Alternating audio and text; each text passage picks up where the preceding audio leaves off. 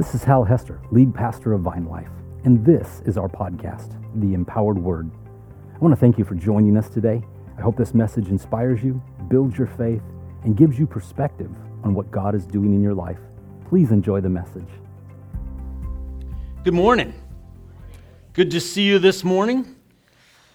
You know, as we are getting started this morning, I just I, I was thinking about uh, what Jason just did in sharing that hymn with us, and uh, I couldn't help but think, you know, in Ephesians five, it talks about the value of speaking to one another in psalms, hymns, and spiritual songs. Amen. It's just, you know, it's one of those things where we remind each other, sometimes not just in the word alone, but there is, you know, these. Uh, you know, when we talk about systematic theology, theology in general, I, you know, a lot of times those words kind of uh, set people a buzz. They're little trigger words. Oh no, theology. But you realize, like we all do theology, right? You know, we all have this understanding of who God is, what we think about God. We coalesce verses from the Bible that help us to think and frame what it is that we believe about Him. We don't just like quote whole chapters of the Bible. At least I don't. I don't know. Maybe you do. Uh, but um, anyhow, I, we're reminded through those songs. We speak things to one another and it brings life. And so I would say to you, even this morning, if you like, you know, wor- you think to yourself, well, worship's not my, you know, when, you, when I say worship, you think songs, and you say, well, I'm not big into music or whatever. Uh, I would just encourage you, like, if even if you're not a big musician person, like, speak to one another in psalms, hymns, and spiritual songs. You don't have to be into the music to be able to speak life to others around you. So. All right, that one's for free. Hey, my name is Hal Hester. Welcome to Vine Life. Glad to have you here for another installment in the Gospel of John. Today we are continuing our theme of talking about eternal life. It is the major theme throughout the book of uh, the Gospel of John. And uh, if you haven't been here with us, want to cue you in on a couple of things about this book uh, that not only are, is the theme eternal life, uh, it's speaking about what eternal life means, um, but that throughout the text, even the use of the word life in the English, most every time, very few exceptions, uh, the words that are employed for, the, for life, sozo and zoe in the original Greek when it was written, are words that are talking about qualitative kind of life. In other words, they're not talking about biological life, not talking about existence. There are words for that in Greek uh, from which you know you get your ideas about biology. We study life. The science of life is biology. It comes from the Greek word bios. And so there is that use uh, that occurs in places uh, in the text. Uh, it certainly occurs throughout the entire witness of the Bible. But here in the Gospel of John, there is a specific message that's being driven home to you and I that you and I can experience that abundant life, that eternal life in the here, in the now, in the present. There's an expectation that the God life invades our life by our invitation, and through that, we experience God's working in us and through us to live a wholly different kind of life, even here in the now, in the present the emphasis being in the Gospel of John, not about you getting into heaven, but about getting heaven into you. And so the overflow of that is what we call uh, eternal life or abundant life, life that is the God life. So today we're looking at a rather long text. Last week we had a really short text. And so I know a lot of people are thinking, oh, wow, this is great. We're like doing these smaller texts now, and maybe like we'll get out on time every week. I, you know, well, I'm going to try. But, you know, actually, this is like the longest text uh, in the Gospel of John that we're going to cover. It is the healing at the pool of Beth, uh, uh, Bethesda. And uh, there is from that a resulting number of conflicts that occur uh, in, in debating what Jesus has done, and they're going back and forth. There's the, the issue of it being a healing that takes place on the Sabbath, which was very intolerable for the Jews uh, in his day, but it also because it occurred in a place that was associated with pagan ritual and folklore in the city. So, uh, you know, th- this just becomes more than they can stand. An epic battle of words ensues. Uh, that there's so much for you and I to glean from. But the contrast here between the religion of the Jews and the Jesus culture that is becoming abundantly clear uh, is really you know, overflowing in this text. So it's so jam packed, no good way to break it up. So we're going to try and just go through it and kind of you know, look at it as a, an overall picture, not get deep in the weeds on the details here. Uh, I hope that uh, it makes sense to you why we're dealing with it as a single text today. With that said, if you're using a phone or tablet, please set that to silent for the sake of those around you. I'm going to read it from the English Standard Version, but please, whatever translation is in your lap is absolutely my favorite one because you're reading it. Let's take a look. John chapter 5, beginning verse 1, and we read these words. And after this, there was a feast of the Jews, and Jesus went up to Jerusalem. Now, there is in Jerusalem by the sheep gate a pool, in Aramaic called Bethesda, which has five roofed colonnades. In these lay a multitude of invalids. Let me say that again a multitude of invalids, blind, lame, and paralyzed. One man was there who had been an invalid for 38 years. When Jesus saw him laying there and knew that he'd already been there a long time, he said to him, Do you want to be healed? The sick man answered him, Sir, I have no one to put me into the pool when the water is stirred, and while I'm going another steps down before me. Jesus said to him, Get up, take your bed, and walk. And at once the man was healed, and he took up his bed and walked. Now that day was the Sabbath. So the Jews said to the man who had been healed, It's the Sabbath, and it's not lawful for you to take up your bed. But he answered them, Well, the man who healed me, that man, said to me, Take up your bed and walk. They asked him, Who is the man who said to you, Take up your bed and walk? Now the man who had been healed did not know who it was, for Jesus had withdrawn as there was a crowd in the place. Afterward, Jesus found him in the temple and said to him, See, you are well.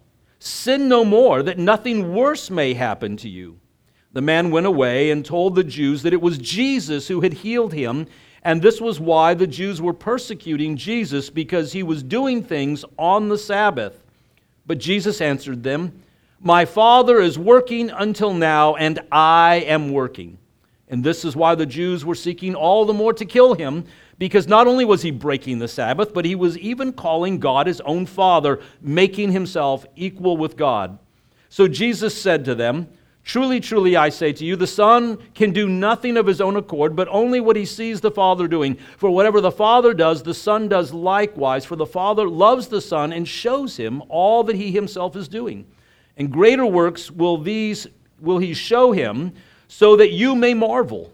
For as the Father raised the dead and gives them life, so also the Son gives life to whom he will. For the Father judges no one, but will give all judgment to the Son, that all may honor the Son just as they honor the Father. Whoever does not honor the Son does not honor the Father who sent him. Truly, truly, I say to you, whoever hears my words and believes him who sent me has eternal life he does not come into judgment, but has de- passed from death to life. Truly, truly, I say to you, an hour is coming, and now is here, when the dead will hear the voice of the Son of God, and those who hear will live. For as the Father has life in himself, so he has granted the Son also to have life in himself. And he has given him authority to execute judgment, because he is the Son of Man. Do not marvel at this, for an hour is coming when all who are in the tombs will hear his voice and come out, and those who have done good to the resurrection of life, and those who have done evil to the resurrection of judgment. I can do nothing on my own. As I hear, I judge, and my judgment is just because I seek not my own will, but the will of him who sent me. And if I alone bear witness about myself, my testimony is not true. There is another who bears witness about me, and I know that the testimony that he bears about me is true. You sent to John, and he has borne witness to the truth. Not that the testimony that I receive is from man, but I say these things so that you may be saved. He was a burning and shining lamp, and you were willing to rejoice for a while in his light. But the testimony that I have is greater than that of John. For the works that the Father has given me to accomplish, the very works that I am doing, bear witness about me that the Father has sent me. and the Father who sent me has himself borne witness about me. His voice you have never heard, his form you have never seen, and you do not have his word abiding in you, for you do not believe the one whom he sent. You search the scriptures because you think that in them you have eternal life, and it is they that bear witness about me, yet you refuse to come to me that you may have life. I do not receive glory from people, but I know that you do not have the love of God within you. I have come in my Father's name, and you did not receive me. And if another comes in his own name, you will receive him. How can you believe when you receive glory from one another and do not seek the glory that comes from the only God? Do not think that I will accuse you to the Father. There is one who accuses you, Moses on whom you have set your hope. For if you believed Moses, you would believe me, for he wrote of me. But if you do not believe his writings, how will you believe my words? Blessed be the reading of God's holy word. So, so much to unpack there. I mean, obviously, 47 verses is a lot to cover. Um, and uh, you know, we could, we could just like unpack for a while here, but I want to catch more the spirit of the text and point out some key things to you this morning so you take something home. But, you know, the chapter opens, of course, at the pool, and the pool was rumored to uh, have healing properties. Uh, one of the things that uh, was about, known about the pool uh, from writings and antiquities is that it would bubble up. Uh, now, you know, it, you living in Florida, we know a little something about underground springs that bubble up and you know either make the water warm or the water cooler, just depending on uh, what's uh, happening there. But uh, we have some understanding, and in this particular instance. Uh, don't know if there was a lot of sulfur in the water. Uh, there is some writings and antiquities that would give us that idea that it was warm, sulfuric water. Uh, that, you know, if you are experiencing certain uh, health conditions, you know, a nice warm, uh, a nice hot spring full of bubbling sulfuric water, if you can just hold your nose for a little bit, could be very, uh, you know, have a, a, real healing sense to your body. Uh, lots have been written over the years about people going to, you know, geysers and all kinds of springs and things like that. So I just want you to kind of kind of frame that, that, uh, you know, we're not denying that the uh, pool had some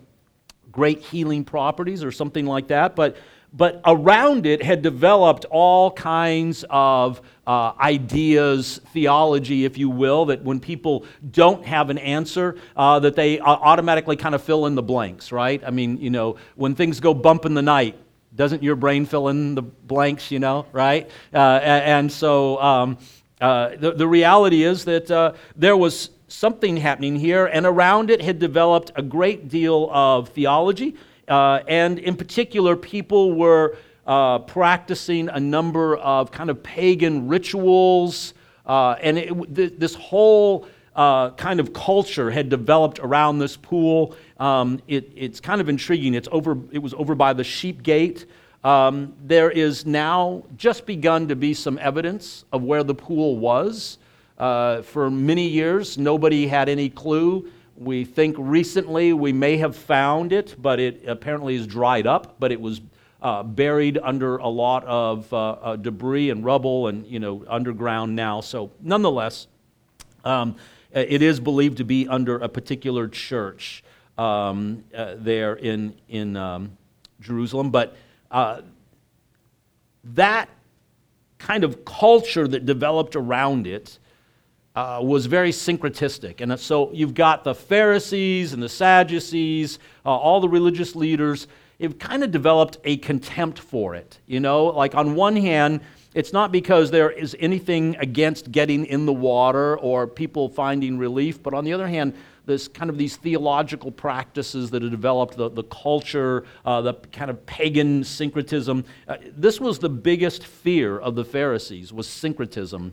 Because as you look through, as you read the Old Testament, like that was kind of the primary problem within the, among the Jews, among the people of Israel.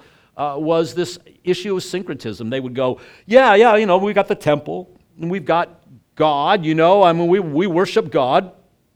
And after we go to temple, we'll just, you know, go out here and plant uh, Asherah trees in our, you know, near our gardens and hope that Baal will fertilize uh, the ground uh, because of our Asherah pole or whatever. You know, they were just kind of like, you know, it's kind of like when Christians read, you know, their horoscope and treat one just like the other. You know, like they, they, they put their horoscope and their Bible on the same ground. I, not you, I mean other people, you know, that do things like that.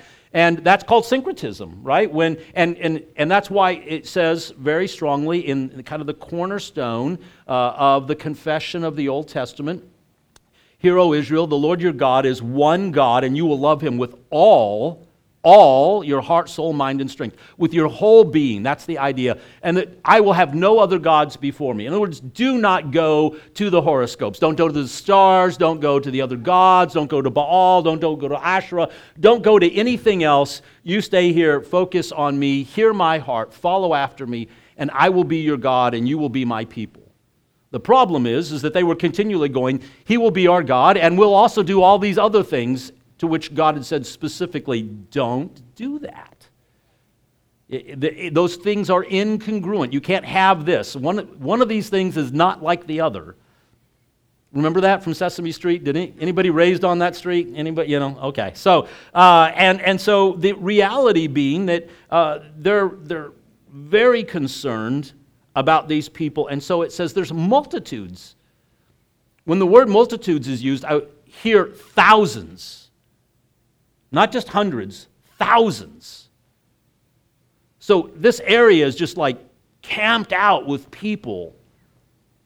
And Jesus comes into these colonnades, the, the five colonnades there, and he picks somebody to heal. I've often heard people say, well, you know, if healing was real, like, why, do, why don't you just go into a hospital and, like, pray for everybody and empty out the hospitals? Well, it sounds great, but even Jesus didn't do that. Because the gift is not subject to the person who has it. Uh, you have to do what the Father's doing.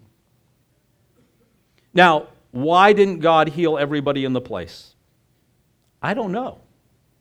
That's one of those things I'd like to ask someday. You know, I, I, I, here's what I do know I know that you and I live in a fallen world.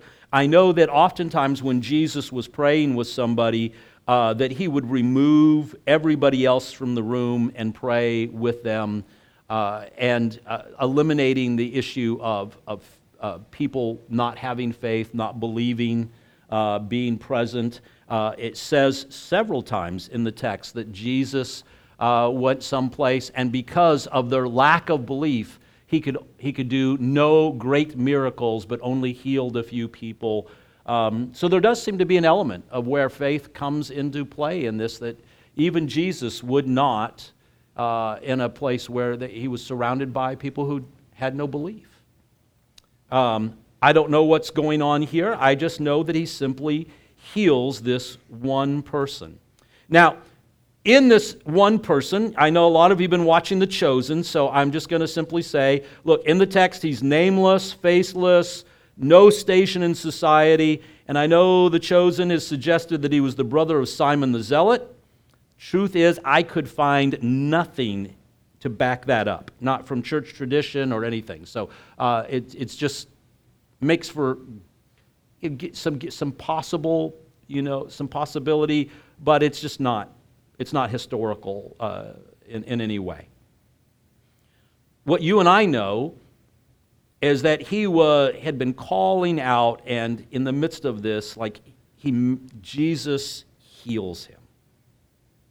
And that just got the, the Jews all worked up. Not because of his actual healing, they didn't seem to care about his plight or the plight of anyone there. They themselves are not going there and praying, right? I mean, what they're upset about is the rules. Now, one of the things I've shared with you before, um, and um, I would point out again, there is a, a, way of codifying the tradition in the Jews. So we have Uh, and I know my wife's going to say, you should have made a slide about this, you know, which I'm thinking right now, like, you know what would be really good is if I had a slide that had these words on there. That would be great. But uh, so uh, there are two uh, ways of codifying the tradition. Uh, and uh, one of those in the Midrash is a, a small book, not that small, about a thousand pages or so, of codifying writings from the time. And one of the things that it said, it says repeatedly throughout the text, is this idea of that we will protect the people from breaking the law by building a fence around the law so that they cannot break the law. So the idea is, is if, if, this is, if this is ground zero, this is sin, we'll just put a fence back here so you can't get to ground zero the truth is, your heart can get there whether you physically do or not. Hello? Right? Jesus spoke to that whole thing. He says, you know, if you're looking on a woman so as to lust after her, like, you know, you've committed adultery in your heart. He didn't say they committed adultery. He said that the reality is your heart's already there. You and I can build fences all day long. That doesn't keep us from doing things we shouldn't, right? I mean, you know, um, you know, little Footloose fame. Remember the, in, in, Footloose, the movie, if you ever saw Footloose? And he said, you know, the, the, the mother is speaking to the father and says, uh, You and I used to get excited about one another without ever touching one another. We just look across the room at each other and, you know, get excited. We, we didn't have to be dancing, right? You know, and so uh, the reality is that where your heart is, that's where you'll go. So in this case, uh, they had built this the, these fences around the law, but the law itself was not broken. In other words, the, the real issue here was not the healing of the man. The, eh, it, the issue here is that tradition about the law said, don't carry your mat. Now, eh, eh, I, have shared with you in the past that part of the whole codification of tradition was things like what defines breaking the Sabbath? Like, is it, are we breaking the Sabbath if we walk to synagogue? You know, and so then they defined that as there was a Sabbath day's walk. Whatever the nearest synagogue was to you, that distance from your house to the synagogue was a Sabbath day's walk, and you could do that without violating the Sabbath. And so, if you knew that you needed to stop at a friend's house to pick up some milk and eggs on the way home, you could just like put a rope onto your house that was long enough to give you the extra travel distance because you hadn't left home until you left the rope. That's what legalism does. It just kills, right? It, we begin to codify things in such a way that you, you, are constantly tripping over somebody else's interpretation. Mm. What we're actually talking about here in this text is not a battle over the Sabbath, and it's not a battle of like Old Testament versus New Testament, as I've heard it, you know, people kind of teach. Uh, we're talking about a, a battle of what the scripture actually says versus the interpretation of tradition. Uh, what we're talking about is Jesus defending the words of Moses over against midrash over against that codification of tradition.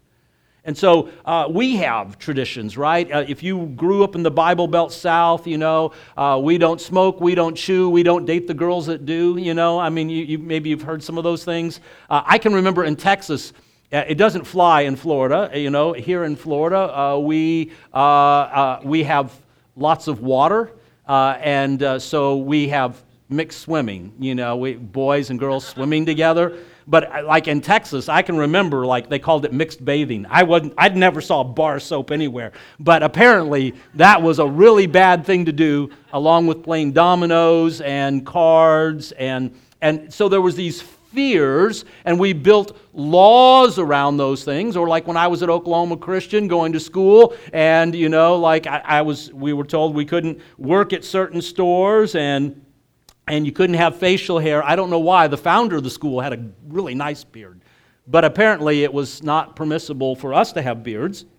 And uh, I'm not sure exactly what, how they thought we were going to sin there, but uh, and then we had rules about dancing, right? And you couldn't dance, uh, you know, and uh, things like that. I, just lots of rules that aren't in the Scripture. And Jesus is dealing with this heart condition where they've made the rules of men the law, and in essence, they basically ignored the law and made it all about keeping their tradition. Now, it was well understood within Judaism. It is in Midrash that you could break Sabbath for the sake of life and death or for the sake of another person's well being. In other words, mamas can take care of their babies who have a fever, right? Uh, whether that is a life or death situation or not, it's, it's just well being. If your oxen or your cow falls into a ditch and you're about to lose your livelihood, you could go rescue your cow. You could go rescue your oxen because it was understood this would be a game changer. If I lose my cow, and, and that's what I do for a living is I milk my cow and I sell milk to my neighbors. Like there's a real problem if I lose my livelihood from the standpoint that it's Sabbath. And so there was mercy. Well, yeah, you can rescue your cow. That's not, I mean, that's like an exception. You do a little work in that case, because that's not normative. You're not going to rescue your cow every week unless it's like really dumb. I don't know. But, you know, uh, you know, the understanding is it's, it's, it's really critical. Here in this situation, I want you to think about what it meant for this guy that he's been laying there for 38 years.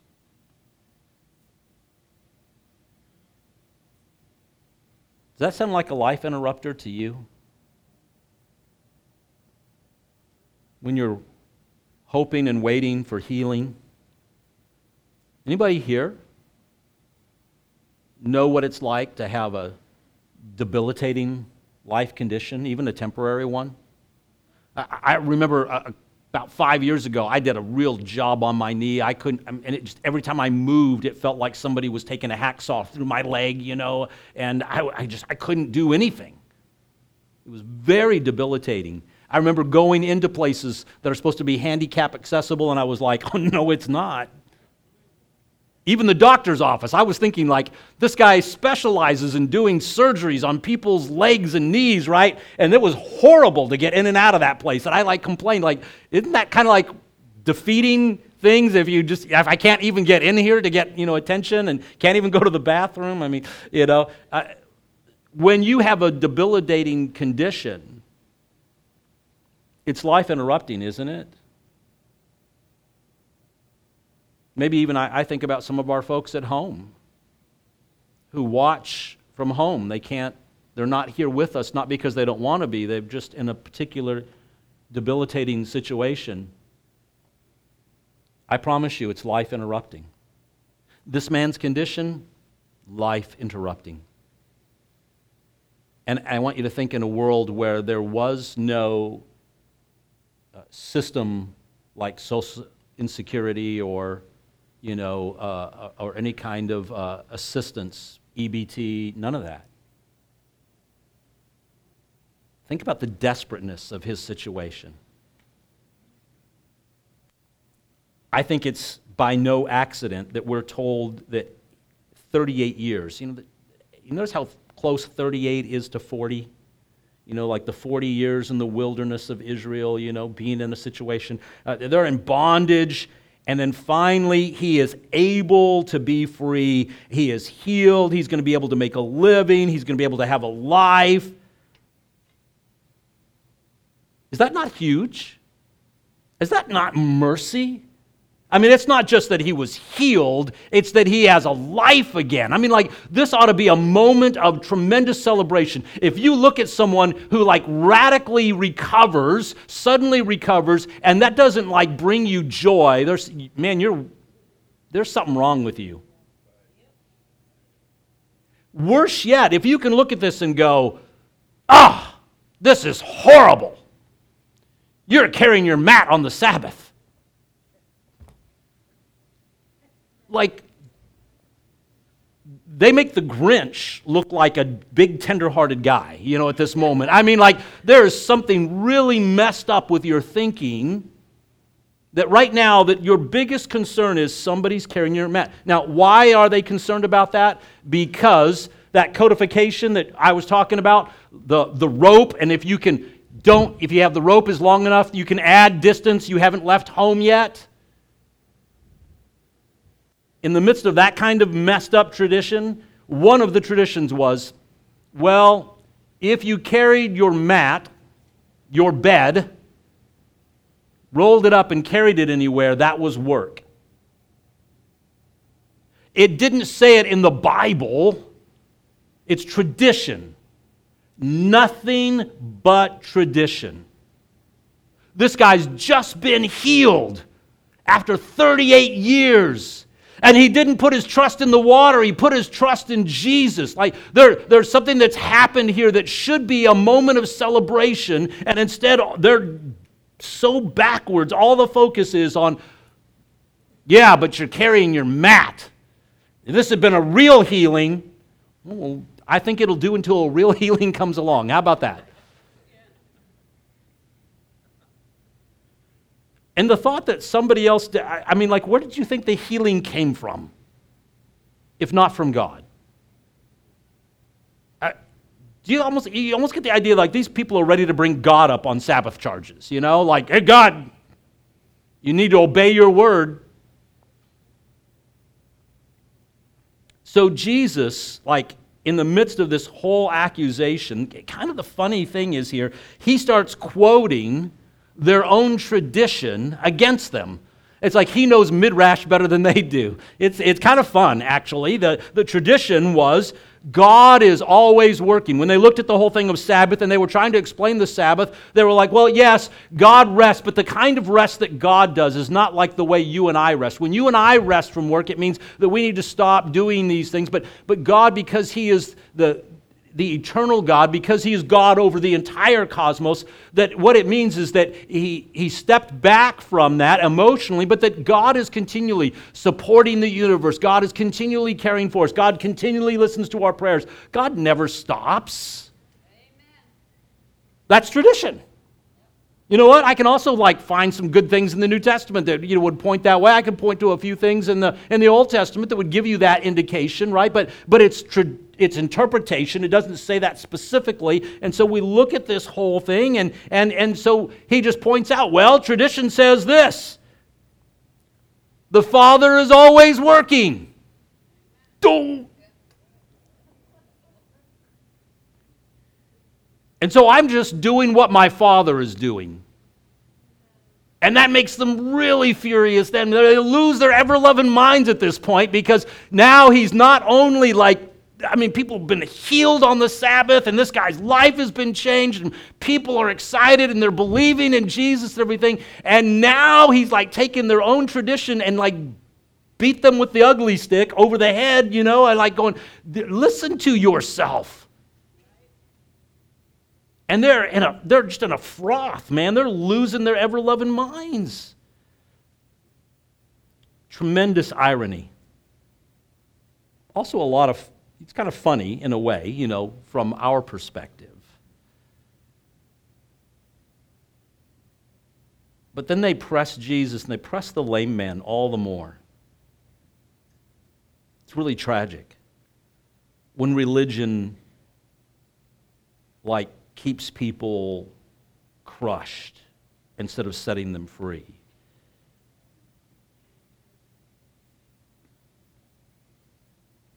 Jesus moves the debate from tradition to what the Bible actually says, away from dead religion to authentic relationship. But I want to stress again it's not a battle between Old Testament, and New Testament concepts. God is the unchanging God. We're talking about interpretations that are flawed. We're talking about a way of looking at things. And we're talking about misuse of the Bible versus the heart of what God intended. And so then he begins to explain to them eternal life, not as a destination. That's one of the things I think we miss often in modern Christianity is that we have treated eternal life as a destination. Someday when we get to heaven, can I remind you that in the text, uh, the, that the concept is, is that heaven and earth collide. There is a new heaven and a new earth, and that He is making all things new. It's not that you and I go away and sit on a cloud and, you know, uh, butt naked and strum harps, which just sounds terrifying to me. Uh, you know, so. Um,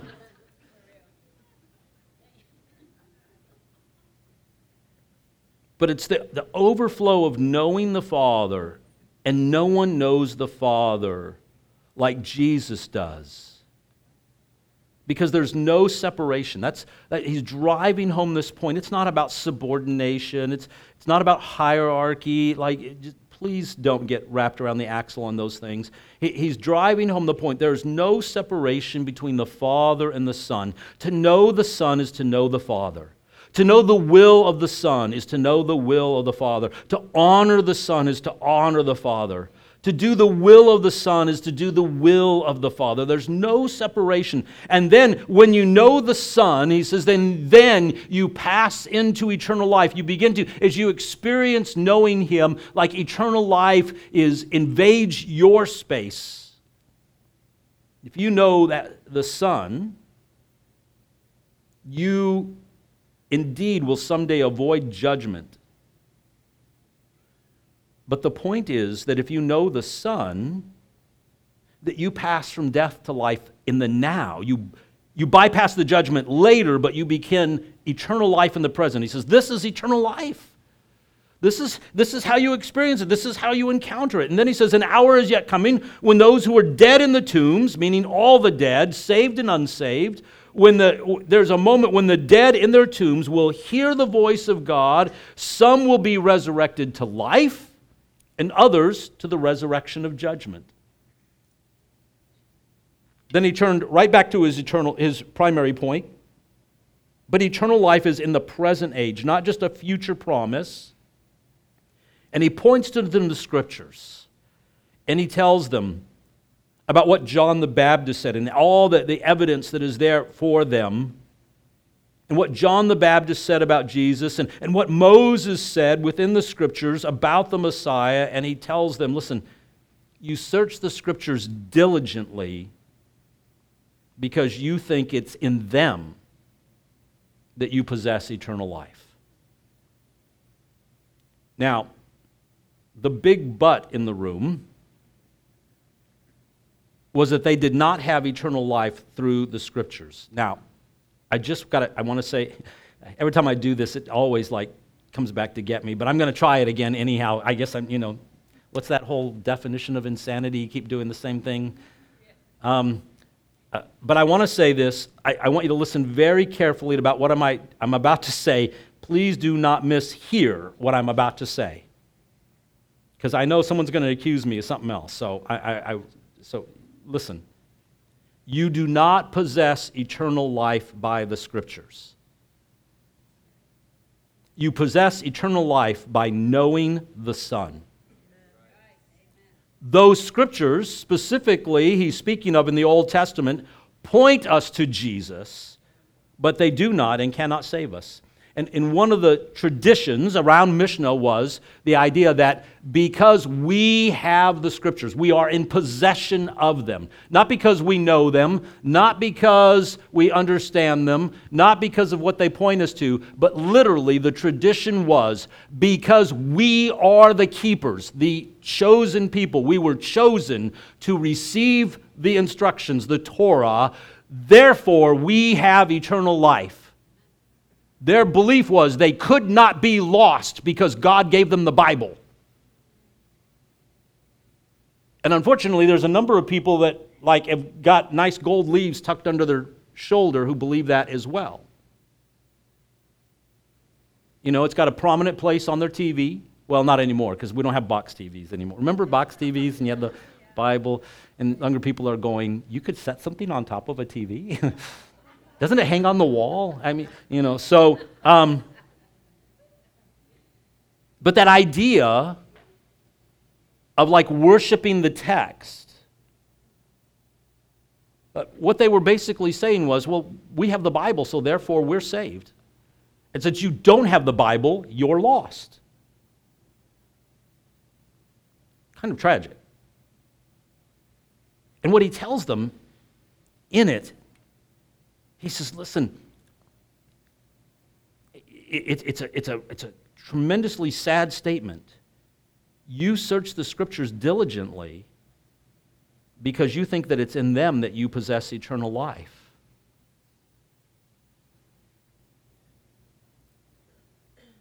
It's like being in the room,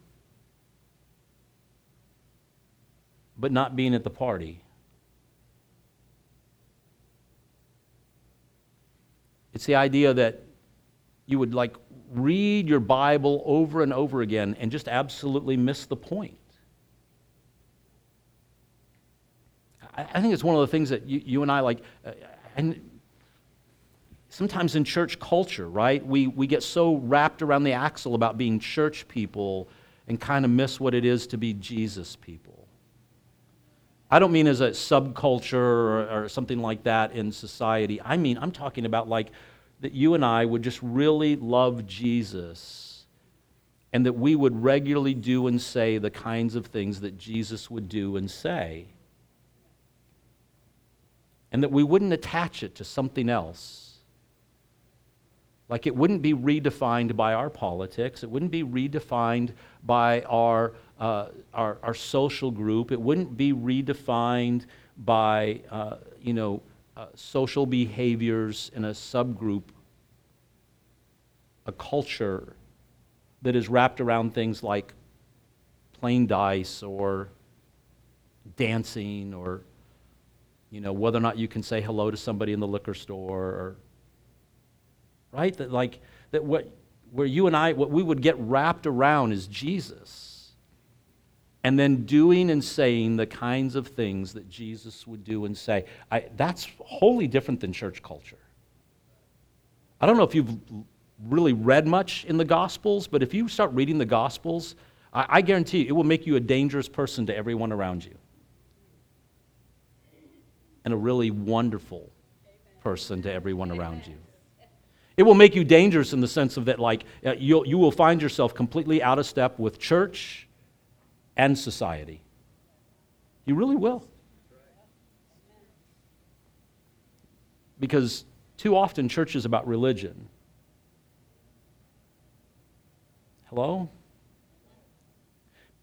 I know I'm on dangerous ground here, you know, but like, I want you to understand that our, our first and foremost commitment should be to Jesus, right? Not to our church culture.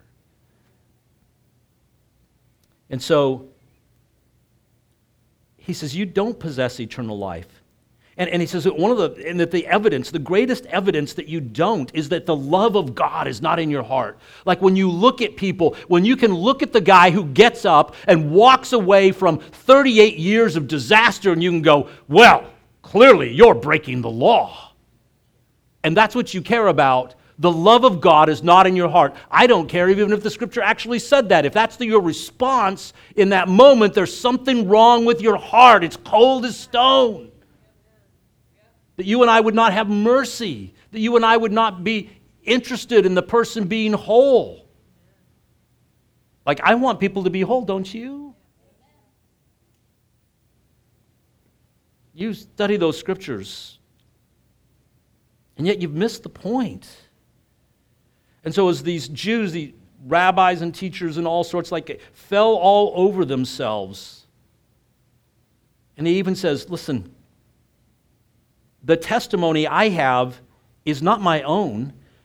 John the Baptist came declaring these things even before I, re- I came on the scene, and he pointed to this. And you, we have the works of God as I'm bringing these healings and, and I'm proclaiming the Word of God, and, and all of these things are pointing to what the Old Testament has been telling you all of your lives. Uh, look at all the evidence that's out there, not my own evidence. I'm not telling you all these things about myself. I want you to look at all the external evidence. God the Father as my witness.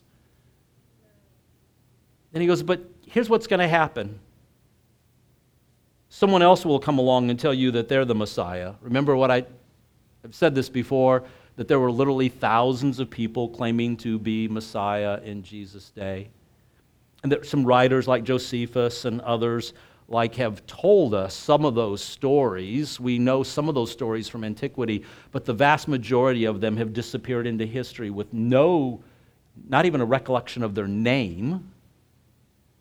We just are told that there are literally thousands of people that were calling themselves the Messiah. We do know from Mishnah and Midrash, the Talmud, things like that, that there were some rabbis that people thought were the Messiah, just waiting for them to declare it to be so. What were they waiting for? For self proclaimed men to tell everybody how important they were. You see what Jesus is speaking to? You're going to have somebody in your midst, guys like Hillel that were around right then, and they're going to declare themselves the Messiah, and you're going to believe that. But when the signs, when the evidence from heaven is all around you, you're wrapped around all these things, all this tradition, you're missing the point entirely. And what I'm telling you is that you study the scriptures day and night. You have given yourselves to the study of scripture, and the, and the tragic thing is, is that you have missed it. And that the love of God is not in your hearts. That's tragic. It was ugly. And it seems that we have a propensity toward that. Like even in the modern church, falling all over superstar pastors, rock star worship leaders, YouTube theologians, all in hot pursuit of religion. But what about the love of neighbor and the love of God? The foundation of the law and the prophets. That if my, if my Christianity is authentic, if it's real, if it's the transformative power of the gospel, that I would be coming more and more like Jesus so that I could say to you, Follow me as I follow Christ. That the love of God and the love of neighbor would, would so foment in my heart, that the overflow of that, that the change in my condition, my attitude would be that I would love my neighbors as I love myself, that I'd be worried about my friends perishing. I'd be worried about the neighbor that I don't like perishing. I'd be worried about the nations perishing. Like there would be this sense deep within me that because the love of God is working up and through me, that I couldn't stop caring about my neighbors, my friends, my families, yet even my enemies or I can be satisfied with empty religion that's worried about mats and dominoes, who's dancing, who's in the beer aisle at Publix.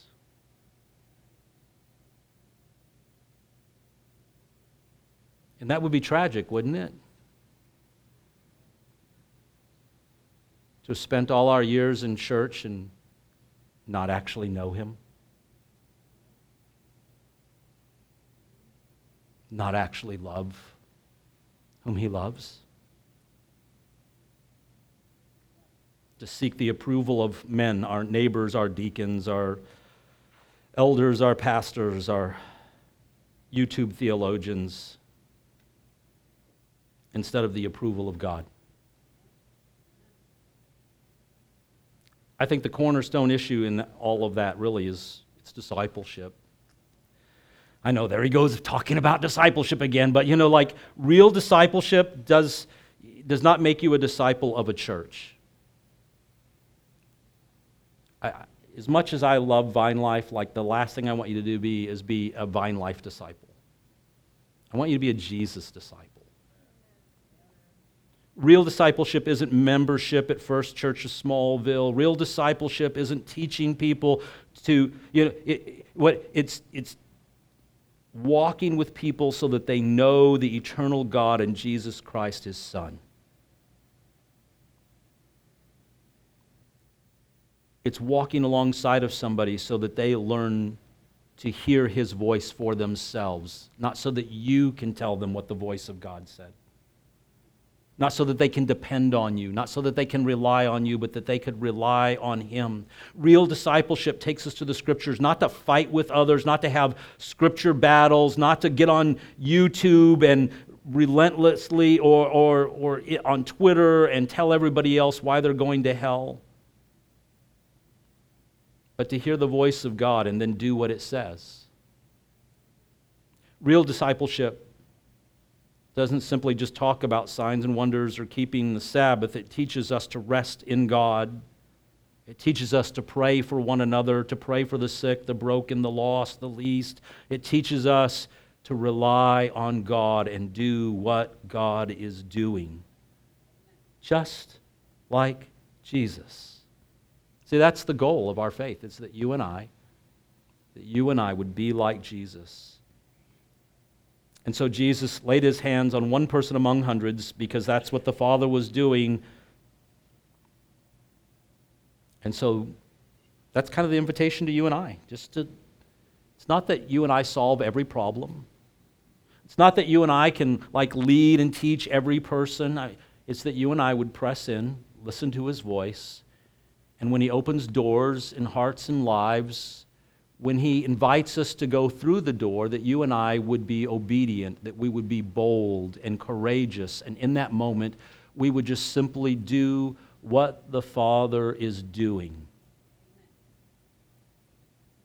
I'm not asking you to be a rock star, I'm asking you to trust Him.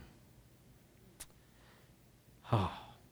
Well, it really boils down to this whoever loves the Father loves the Son. Whoever has the Son has the Father. Christianity is not a system of exchange, a religious experience in the truest sense. It's, it's not about appeasing the gods to find favor. Christianity is a way of life which we engage God through the Son to know the Father, the Son, the Holy Spirit, we become not only in tune with His leadership, His voice, His presence, but we increasingly become like Him in our thoughts, our manner of life, our attitudes, in which we do and say the kinds of things that Jesus did and spoke.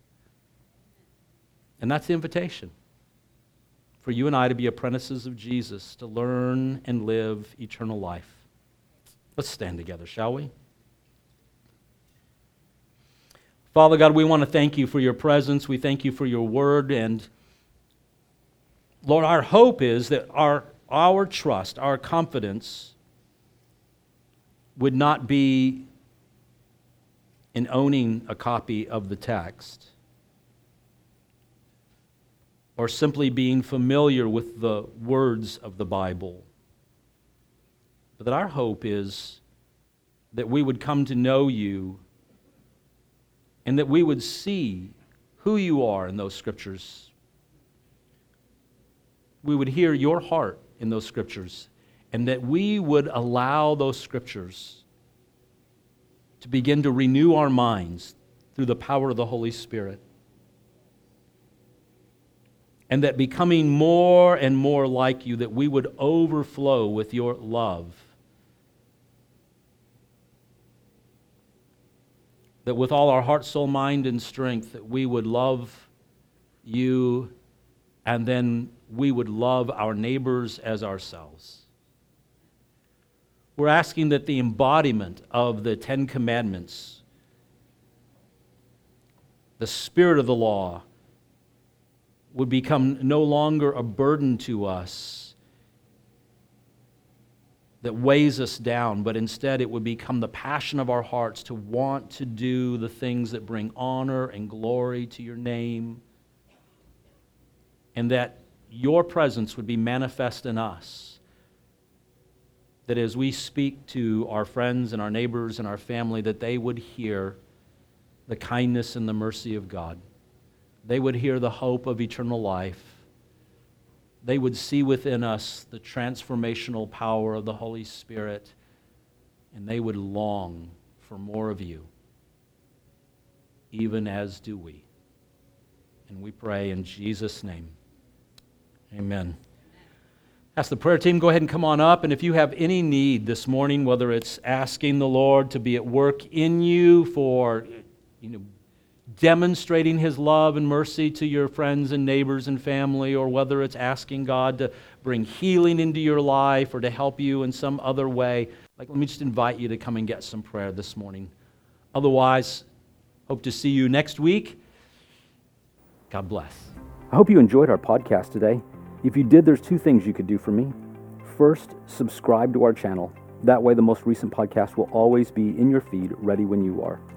And secondly, if this ministry has impacted you, would you help us to continue to reach others by clicking on the link in the description to give now? Until next time, thank you so much for listening to the Empowered Word.